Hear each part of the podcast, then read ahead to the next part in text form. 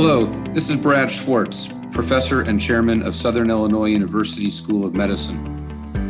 On behalf of Richard Wolf Medical, the Endourological Society, and the Journal of Endourology, I would like to welcome you to the latest release in our podcast series. Each month, we will be presenting a current events topic of interest to our listeners. Thank you very much for tuning in to today's broadcast. Um, today is an interesting day. We have a panel discussion for the first time on the uh, endourology podcast series. Uh, it's going to be on education for how does one learn prostate enucleation and what is needed to sustain a successful program. Today we have three leaders in the field, and I'm uh, very uh, excited for them to join, and I'm very appreciative of their time. First, we have Dr. Nicole Miller. She's the professor of urology and fellowship director of endourology and laparoscopic surgery at Vanderbilt in Nashville, Tennessee. Nicole, welcome and thank you. Thank you. Dr. Marwan El Tayeb is the chief of urology at Baylor Scott and White Hospital in Temple, Texas, and the clinical associate professor of urology at Texas A&M and Baylor College of Medicine.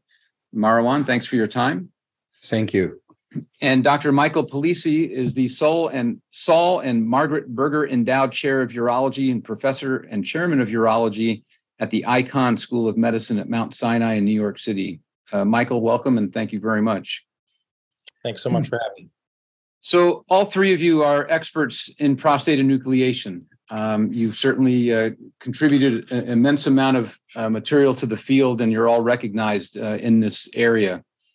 What I wanted to do is pose to you three different scenarios, and we'll go over each one separately, that I think have to do with kind of education, sustainment, uh, maybe skill acquisition, and, and how we really get this procedure in as many hands as possible, but also make it safe for our patients and durable for as many people as we can.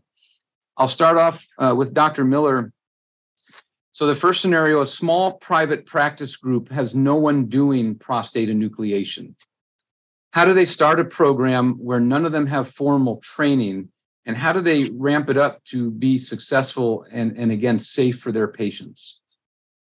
Yeah, I think that's a great question because I think we commonly encounter um, physicians who are interested in adding laser enucleation to their uh, their offerings to their patients, and um, I, I think the first thing that that group would have to ask themselves is is the goal to have one person that is uh, facile in the operation um, and therefore then has the support of the others uh, because i think that would actually be the best way to start a program uh, because one of the things that's really necessary i think to overcome the learning curve in laser enucleation is having um, not only a repetition in cases, but a, but a case volume that can support overcoming learning curve. So you can't do uh, you know one BPH case a month and um, expect that the learning curve will, it will be easy um, for you. I think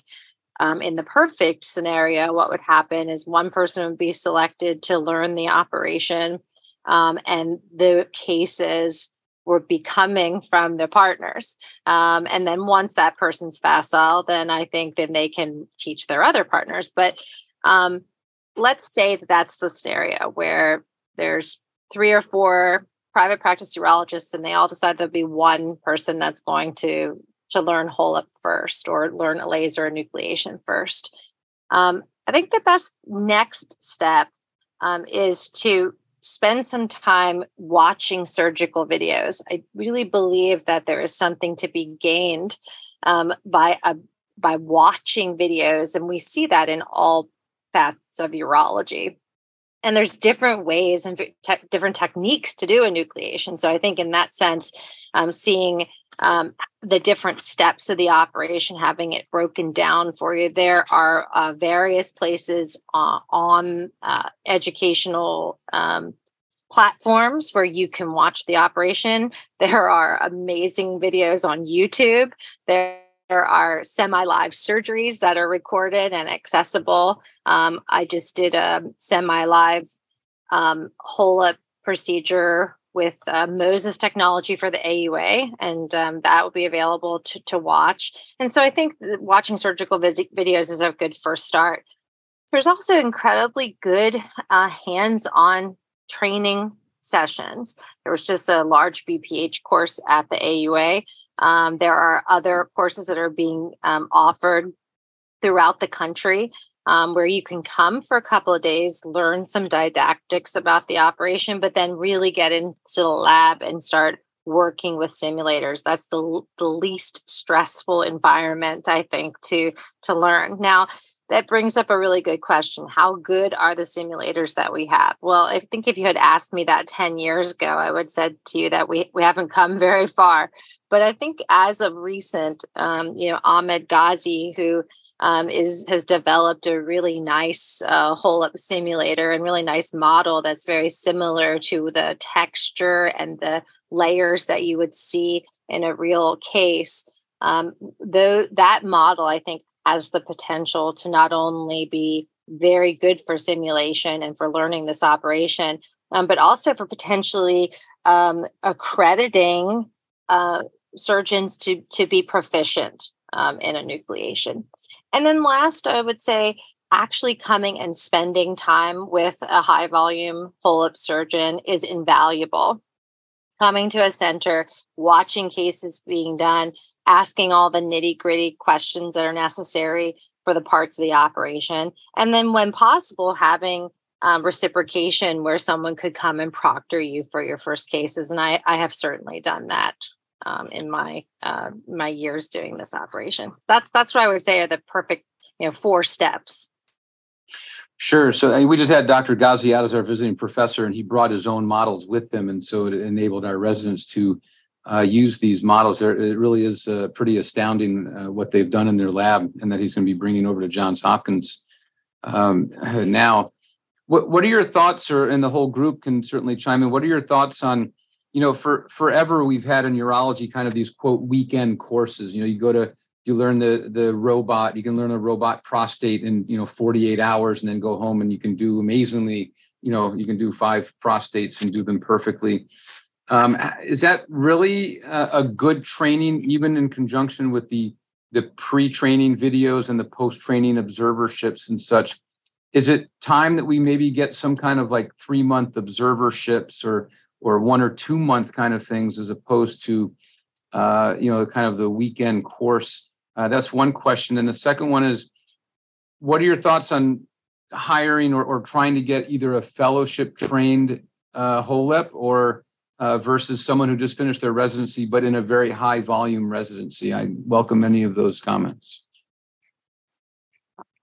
Marwan do you want to yeah sure. Um, well, uh, it's kind of you know I don't think that uh, weekend courses specifically for HoLEP will will uh, will work great, and and the reason behind that there are a lot of levels of complexity in the procedure. It's kind of a, a skill set that uh, needs a special uh, uh preparation and and kind of line up in cases that are perfect to start your program.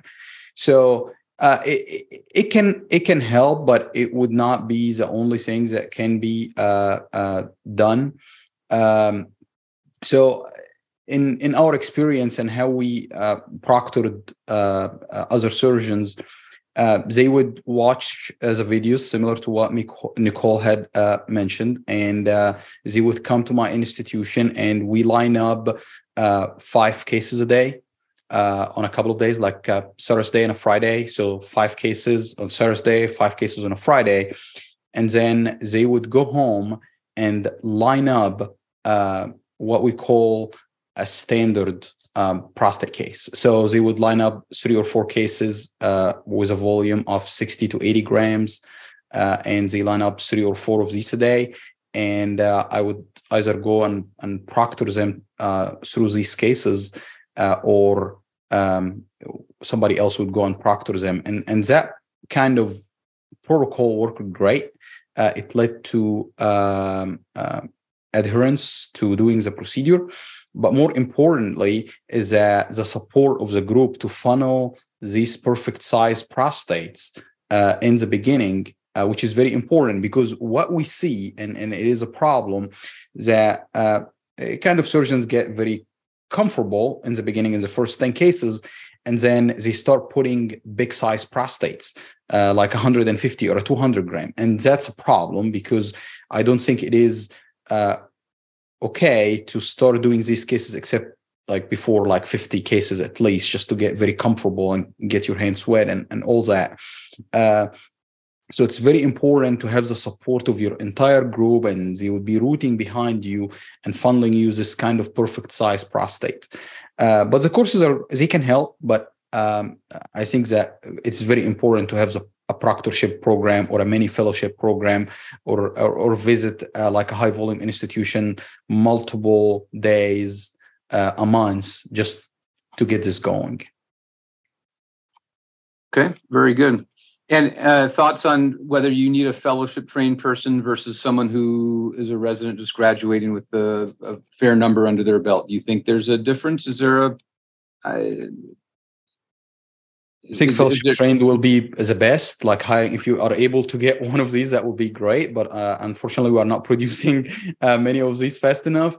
So uh, but uh, also a resident who is trained in a high volume institution like Vanderbilt or Indiana University or with us at Baylor Scott and White will also work. So it depends, and also the skill set of the person as well. That's also we we see sometimes fellows coming out, but they are not very comfortable. Uh, still, they still need that index case. They still need that perfect size prostate. And we see some residency do do 20 cases during the residency, and they come ready. Uh, so uh, the skill set itself is is very very important. Yeah, I mean, I think I think sometimes what we see is that um, the residents uh, will come as maybe PGY three or PGY two, and then they may not do any enucleation for a couple of years, and um, you know that they that that can't happen. I mean just like you need repetition in cases if you're trying to learn this you have to be doing them in your chief year and then if you're going to go out and do them in practice i really think. Okay.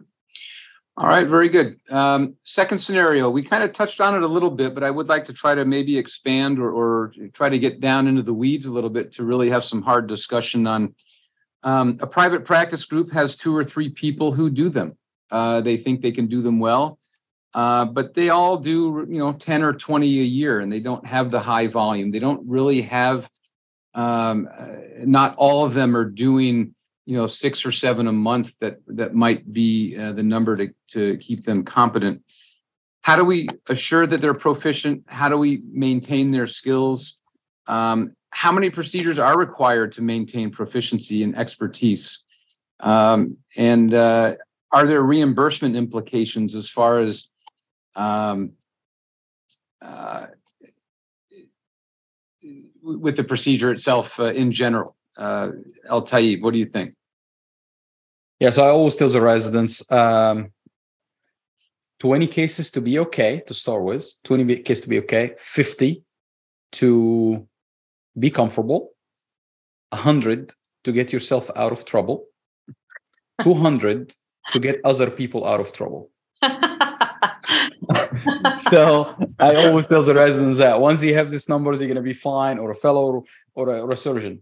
So, yeah, so it is very important in the first year out of practice, in the first year doing this to do the index case 60 to 100 gram prostate. Try not to exceed this and have a repetition. Try to do every one of these cases uh, with a HoLEP.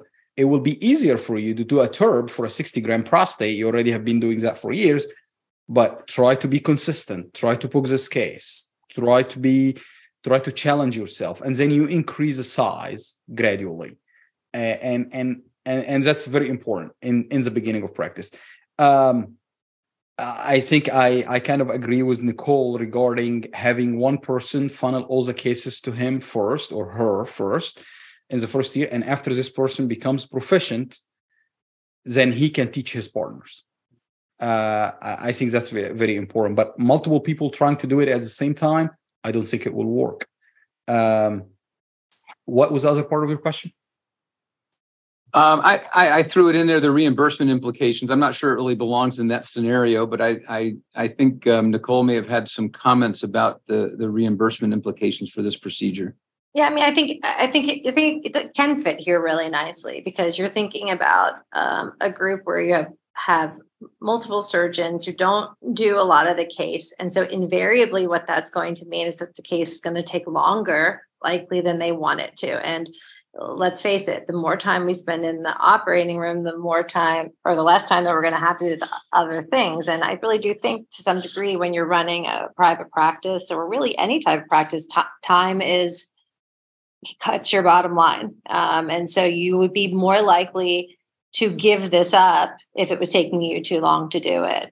And so um, I think that one of the things that has frustrated me for years is that I don't feel like this particular this operation is reimbursed to the degree it should be for the technical skill that's required to do it and the durability of the outcomes which are really better than any other bph procedure that we have um, that being said i don't see that changing anytime soon brad so, Lord. so uh, but it, it, it plays to the question of commitment uh, to the operation and and um, you know i think if you're a smaller group you really need to to be sure that you have at least one person that has high volume of cases um, so that at least one person sticks with it and continues to do it and that it doesn't yeah. affect I, your practice too much financially i think that's still a problem. I mean i, I think you, know robotic surgery or perks or, or whatever the procedure might be i think we have a lot of residents who are very well trained and when they come to a new group they really want to you know kind of do everything.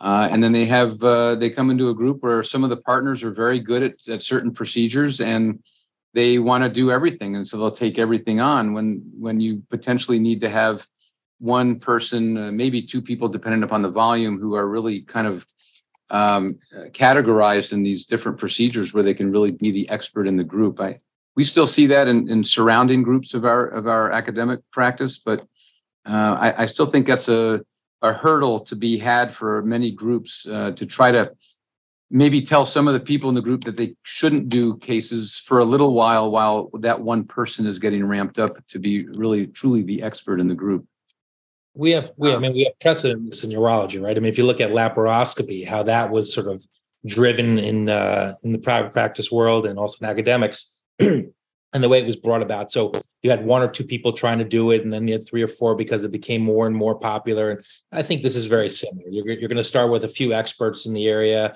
They'll teach the other ones. And ultimately, if this really becomes standard of care the gold standard, then more than one person should do it. I mean, I, I kind of disagree that it should only be, you know, perhaps in the beginning, but as time goes on, this should be a standard skill like anything else, like doing a cystoscopy or doing a TURP.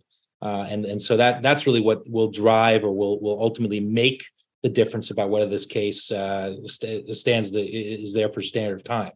Um, obviously, reimbursement has a little bit to do with that. As we all know, the something that's a little bit better reimbursed will uh, will of course uh, be pushed a little bit more forward. But look, TURPs, we're still doing TURPs 60 years later. I mean, so there's a, there's a reason it's still around, right? It's it's an outdated procedure, but it's not. It's still very much a, a gold standard procedure. And if HoLEP or, or, or ThuLEP or any of these sort of a, uh, a laser enucleation procedures are going to are to stand the test of time, we'll we'll we'll see it. We'll see that happen over time.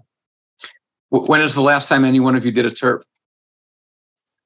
Uh, 20 years, Raleigh residency. Six months ago. really? Yeah, yeah. It still has a it still has a role. Michael's shaking his head. You know, smaller prostate. It still has. I think you're in a teaching institution. Sometimes you pull out a, a, piece of a piece of equipment that makes more sense at that time than doing something where uh, you know you're going to leave a resident, for instance, doing a case uh, where the, where you know you're going to take four times as long and those kind of things. So there, there's I think there's still a role. Uh, and and certainly, if you look at the numbers nationwide, TURP is still very much, very much uh, around. It's not hasn't gone anywhere. Yeah. Yeah, I do it mainly for the residents. I, I kind of like having uh, the residents not to lose that skill set. Uh, so I, I, think it's it's kind of for a lot of residents they will be doing TURP once or twice a year or ten times a year, whatever. I think they still need to keep that. So that's why I do it every once in a while. I think Nicole has on her radar to completely make HoLEP applicable for every prostate known to man. no, so not true. Not true. Um, it is a size independent option, though. I will say that. But no, I mean, I I will tell you. So, so just to give you an idea, the case I did today at a patient, 102 gram prostate, three UroLift procedures, 12 plus implants in the prostate, all failed. And you know, it, it, that that's that's one too many missed, in my opinion. And so, you know, I think um, where you where HoLEP really shines is in that retreatment area. Um, I, you know, there's really very few prostates you can't salvage um, with this operation. Sure. Well, the last scenario, um, I, I think, uh, should generate a little bit of discussion. I hope. I, I know, Dr. Palese, you've um, talking to you, you you did HoLEP a long time, or excuse me, the the, the laser enucleation a long time ago, and, and I guess um, you abandoned it or, or gave it up a little bit, and you've kind of revisited it. Um, so I, I, definitely want to have you incorporate your your personal experience in in this question. But let's say an academic group um, they do not have a program yet, um, and uh, recruitment is difficult. I, I, think we're all facing a little bit of challenge uh, in the recruitment uh, arena. They need to start a program for their residents. What is the best recipe for initiating a prostate enucleation program where patients benefit, but residents also get the training they need for proficiency?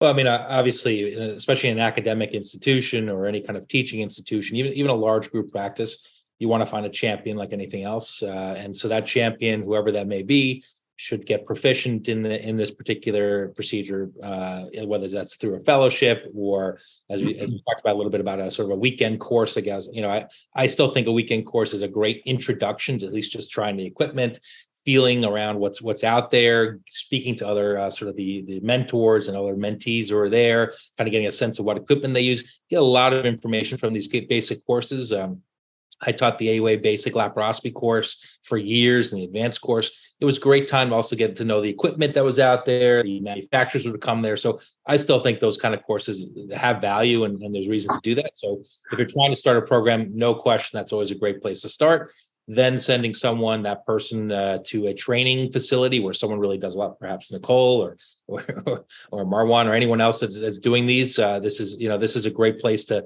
a great time to actually initiate or watch uh, a master doing what they're doing.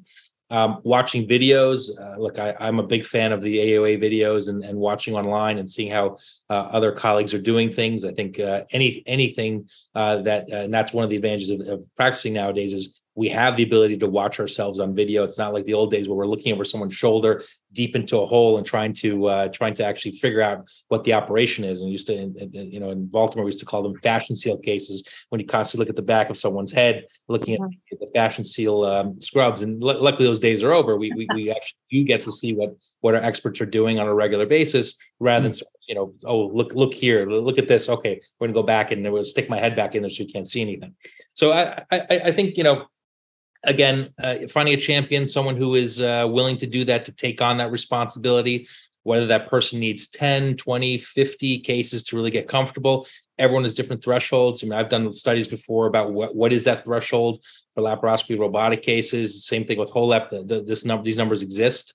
Um, and it really comes down to who, what the expert level is. When that person is comfortable, teach, see one, do one, teach one. I think there's still some value in that. And what uh, you touched on it a little bit, Nicole. Uh, for all three of you, though, the the role of simulators. Um, you know, Dr. Ghazi can't uh, possibly produce enough, uh, you know, um, models for everyone. Um, when we're talking about ongoing education and, and kind of um, uh, ongoing education for the residents and skills labs, what is the role of simulators going to be, and and how are we possibly going to be able to disseminate enough simulation for everyone to to uh, you know get and maintain competency. Yeah i mean i think one of the challenging parts is that uh, for enucleation there is part of it that i think requires sort of a haptic feedback like the for blunt enucleation especially you know knowing if it feels right when you're pushing the tissue although we're definitely moving towards particularly with en bloc enucleation, definitely using the laser more, using blunt enucleation less. And so a little bit of a change of technique. Um, and so then it's more about seeing the plane and thinking, being able to think in 3D. And so maybe you don't need a physical model for that. Maybe there will be a way to make a non physical simulator. But I think any simulator that allows you to even learn the hand motions is beneficial. Um, and most of the most of the residency programs or big institutions have these simulation labs. So having some type of simulator sitting there so that the resident can go there in their free time, just like they would go to learn robotic skills. I think that would be useful. But you're right. I don't. I don't feel like we have. We still don't have the perfect simulator. And, and I think Dr. Ghazi's model does the best job of simulating the actual tissue consistency, the layers, and so forth. Um, but I'm not sure every person needs to have something that sophisticated, um, you know, for learning. So, you know, interestingly enough, I did a cadaver lab not too long ago, which actually I was surprised at how well it actually worked for training purposes, um, especially because these are cadavers. But it, it actually is not a bad solution for these types of cases. Uh, they're just obviously expensive, uh, and and the logistics for getting a case like that uh, done is not is not easy, but it's an option. Um, you know, they, I think that we don't really have a good animal model, and especially nowadays, doing animal models is actually pretty difficult anyway, uh, just with the with the climate of getting those kind of cases, uh, getting those kind of courses done. Uh, but I think cadaver labs may be something to look at. You know, that might be something that we may want to really consider going forward here the um, I think we've all touched on it a little bit. Uh, all three of you kind of mentioned it. Um, when someone begins these cases, um, it, it, seems that the enormous prostates are probably not the best to start off with, um, but also the really small glands are probably not the best either. The 50 to 60 grams are, are they have uh, some challenges uh, themselves uh, with this procedure. Um, I, just discuss maybe the, the absolute best candidate you can think of? Is it someone in retention or not in retention? Is it someone who's failed, you know, dual medical therapy, single medical therapy? Is it someone who's not been on medical therapy? Is it the 100 gram gland? Uh, is it the median lobe? Is it not the median lobe? Uh, maybe just touch on what what characteristics might kind of present to the the novice the best opportunity for success uh, in the patient they're presented. Yeah, so uh, that's a great question. Um, I think the reason I we always mention like the 60 to 80 gram is that the ability to bail out if things goes bad uh, during the case.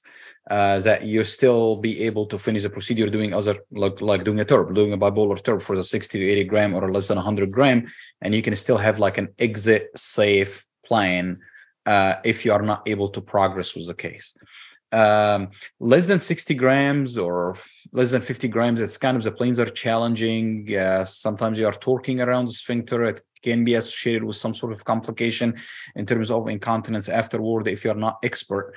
Uh, after 60 grams, the planes are developed. You can see the pseudo capsule perfect. And uh, anything above the 100 gram, you also running the challenge of, of um, uh, bloody prostate, impaired visualization uh, and uh, if it is an enormous size, which is anything above like 150 then you run into the problem is that you get into between in between the prostate and the bleeding, and then uh, trying to do a TURP on 150 gram prostate. If you want to bail out from a HoLEP, it becomes extremely challenging and sometimes dangerous.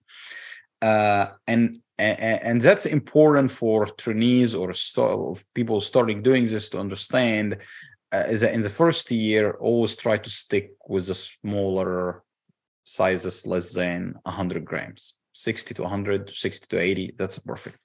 Um, always have a TURP equipment available in the room just in case uh, you are not able to progress during the case. Always put a, uh, a timer for yourself. Uh, do not do this HoLEP uh, for four or five hours. That's dangerous situation. You are putting the patient in in danger here. So try to uh, do it for an hour. If you are progressing, that's great. Progress to the second hour and try to kind of wrap up the procedure within like within two hours or within two hours and a half. Uh, if you are taking so much time, just kind of bail out, do the TURP. Uh, uh, starting cases with that has a median lobe uh, always uh, have an advantage because you can try to enucleate the median lobe first and then uh, progress to the lateral lobe, one lateral lobe, and then you can progress to the other lateral lobe if you are meeting your time schedule. Um, retention, I don't think it matters a lot. Uh, patient with Foley will tend to have a little bit more bleeding or more inflamed prostate, but I don't think it matters. It's more, uh, more, more important is the size. And prior medical therapy, like the you know finasteride and, and the five alpha reductase inhibitors, doesn't doesn't make a difference. We did a study on the five uh, of the five alpha reductase. Uh, the finasteride is, does it uh, uh increase any time or any enucleation time or morcellation time, and we did not find any uh, difference uh, in terms of enucleation or morcellation time. So I don't think it matter, uh, but it's always you know uh, it's always advisable. Like you know, uh, if you see that perfect size prostate, still stick with the guidelines. Do the medical survey first. If it's not working, then do uh, you know it's not a good idea to just kind of schedule patient for surgery first time to see him. So that's what I I always uh, tell my residents. Sure. I don't know. I think we're moving away from that. I really do. I think that there are patients that are going right to surgery and skipping medical therapy. If you listen to some of the experts in the field, like uh, Claus Roehrborn and uh, Steve Kaplan, and listen to the AUA plenary this this year, you know, there's increasing um, awareness and evidence that we're probably keeping patients on medical therapy for way too long, and then they're getting decompensated bladders and one of the uh, you know push for MISTs is to potentially skip medical therapy and be able to offer something that has low side effect profile and you know may um, you know patients don't want to be on medications necessarily. So brad you just heard me support the MISTs okay? So i'm not doing a whole of everybody. Um, but no I, as far as the the best size prostate i couldn't agree more that the median lobe is is a really nice uh, facet for the for your first cases because in a lot of those patients you could just take out the median lobe and they're going to do fantastic. Um, and so if you're learning and you feel like that three lobe technique works well for you then taking the median lobe separate giving you some space that's really a great thing.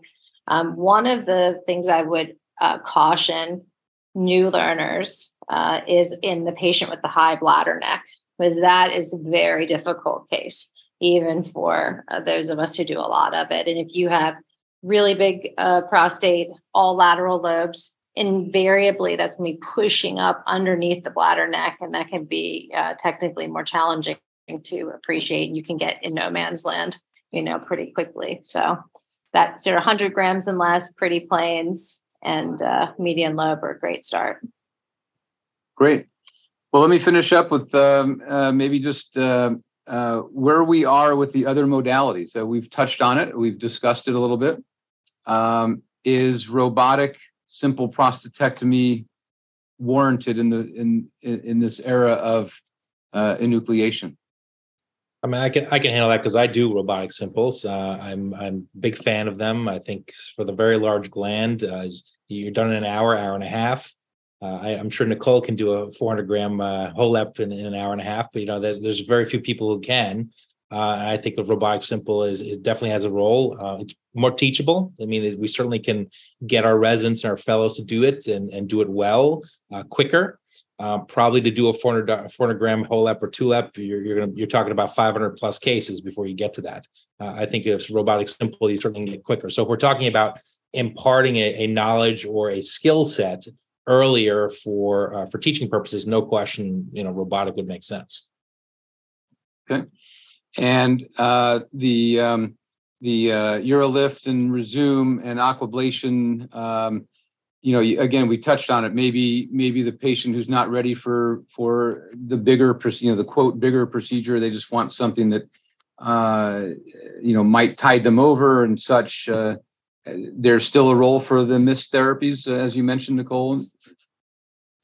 Yeah, I mean, I think there is in the appropriately selected patients. Um, I think if you look head to head, the data of Rezūm versus UroLift, I think the retreatment rate is lower for Rezūm. Um, and I think, again, that just has a lot to do with the fact that ultimately where you put the steam into the prostate, you're expecting to have tissue loss, where we don't probably see that as predictably with um, with UroLift lift. Um, but I, I, think that they are procedures that are associated with few side effects, and um, it, and I just think it's setting expectations for patients that's really really super important. Um, I think if they feel like this is the procedure they're going to have and it's going to last them, you know, 10 years, that's probably not a realistic um, expectation to set for them. And um, you know, it's all it's all about what they want and talking them through. Aquablation is, I, I think that you know, for, for for those who are considering trying to do something that's sort of similar to enucleation and can treat a variety of sizes of land without the, the learning curve. I think there's a role for aquablation. The prohibitive part is the cost associated with the system, and um, I think that would make it harder for a for for someone to make it part of their uh, practice. Okay. Well, great. Uh, look, I, I, sincerely appreciate all your time and expertise. Uh, uh great panel discussion. Um, any other closing uh, thoughts or, or comments that uh, need to be addressed? No, I just want to make a comment about the medical therapy and, and BPH. I, I, was actually doing the Rezūm plenary session. Actually, Nicole was right before me doing the uh, the, the HoLEP session. Um, and one of the things that we did discuss is is exactly that. Is is many more men are now choosing uh, procedures over medical therapy. The adherence rate of things like Flomax if you look at a long-term studies is like 30% after 12 months or uh, six to 12 months. It's it's sort of I, don't think we realize how many men actually just don't take their medications. And so this is a reason or a potential reason for us to look at other thoughts. Uh, and so you know obviously giving giving men choices letting them know exactly what they're getting into or not getting into with each of these choices i think is important. And then again finding a champion for each one of these choices right? We you know probably probably the reality is that we can't really do everything. And we really should find someone especially in large groups or in academic groups who are going to sort of be the champions of each of these cases hmm. thank you so Fantastic. much for the opportunity well, good. I, uh, Dr. Miller and Dr. Tayeb and Dr. Palese, I, I want to thank you all very much for your expertise and contributions. We look forward to the next uh, horizon and um, uh, thank you for your time. Thanks so much Thanks for having us. Thank yeah. you. I think it was a great talk. Thank you. On behalf of uh, Richard Wolf Medical, the Journal of Endourology, and the Endourological Society, I thank you for listening today and hope you can tune into the next podcast.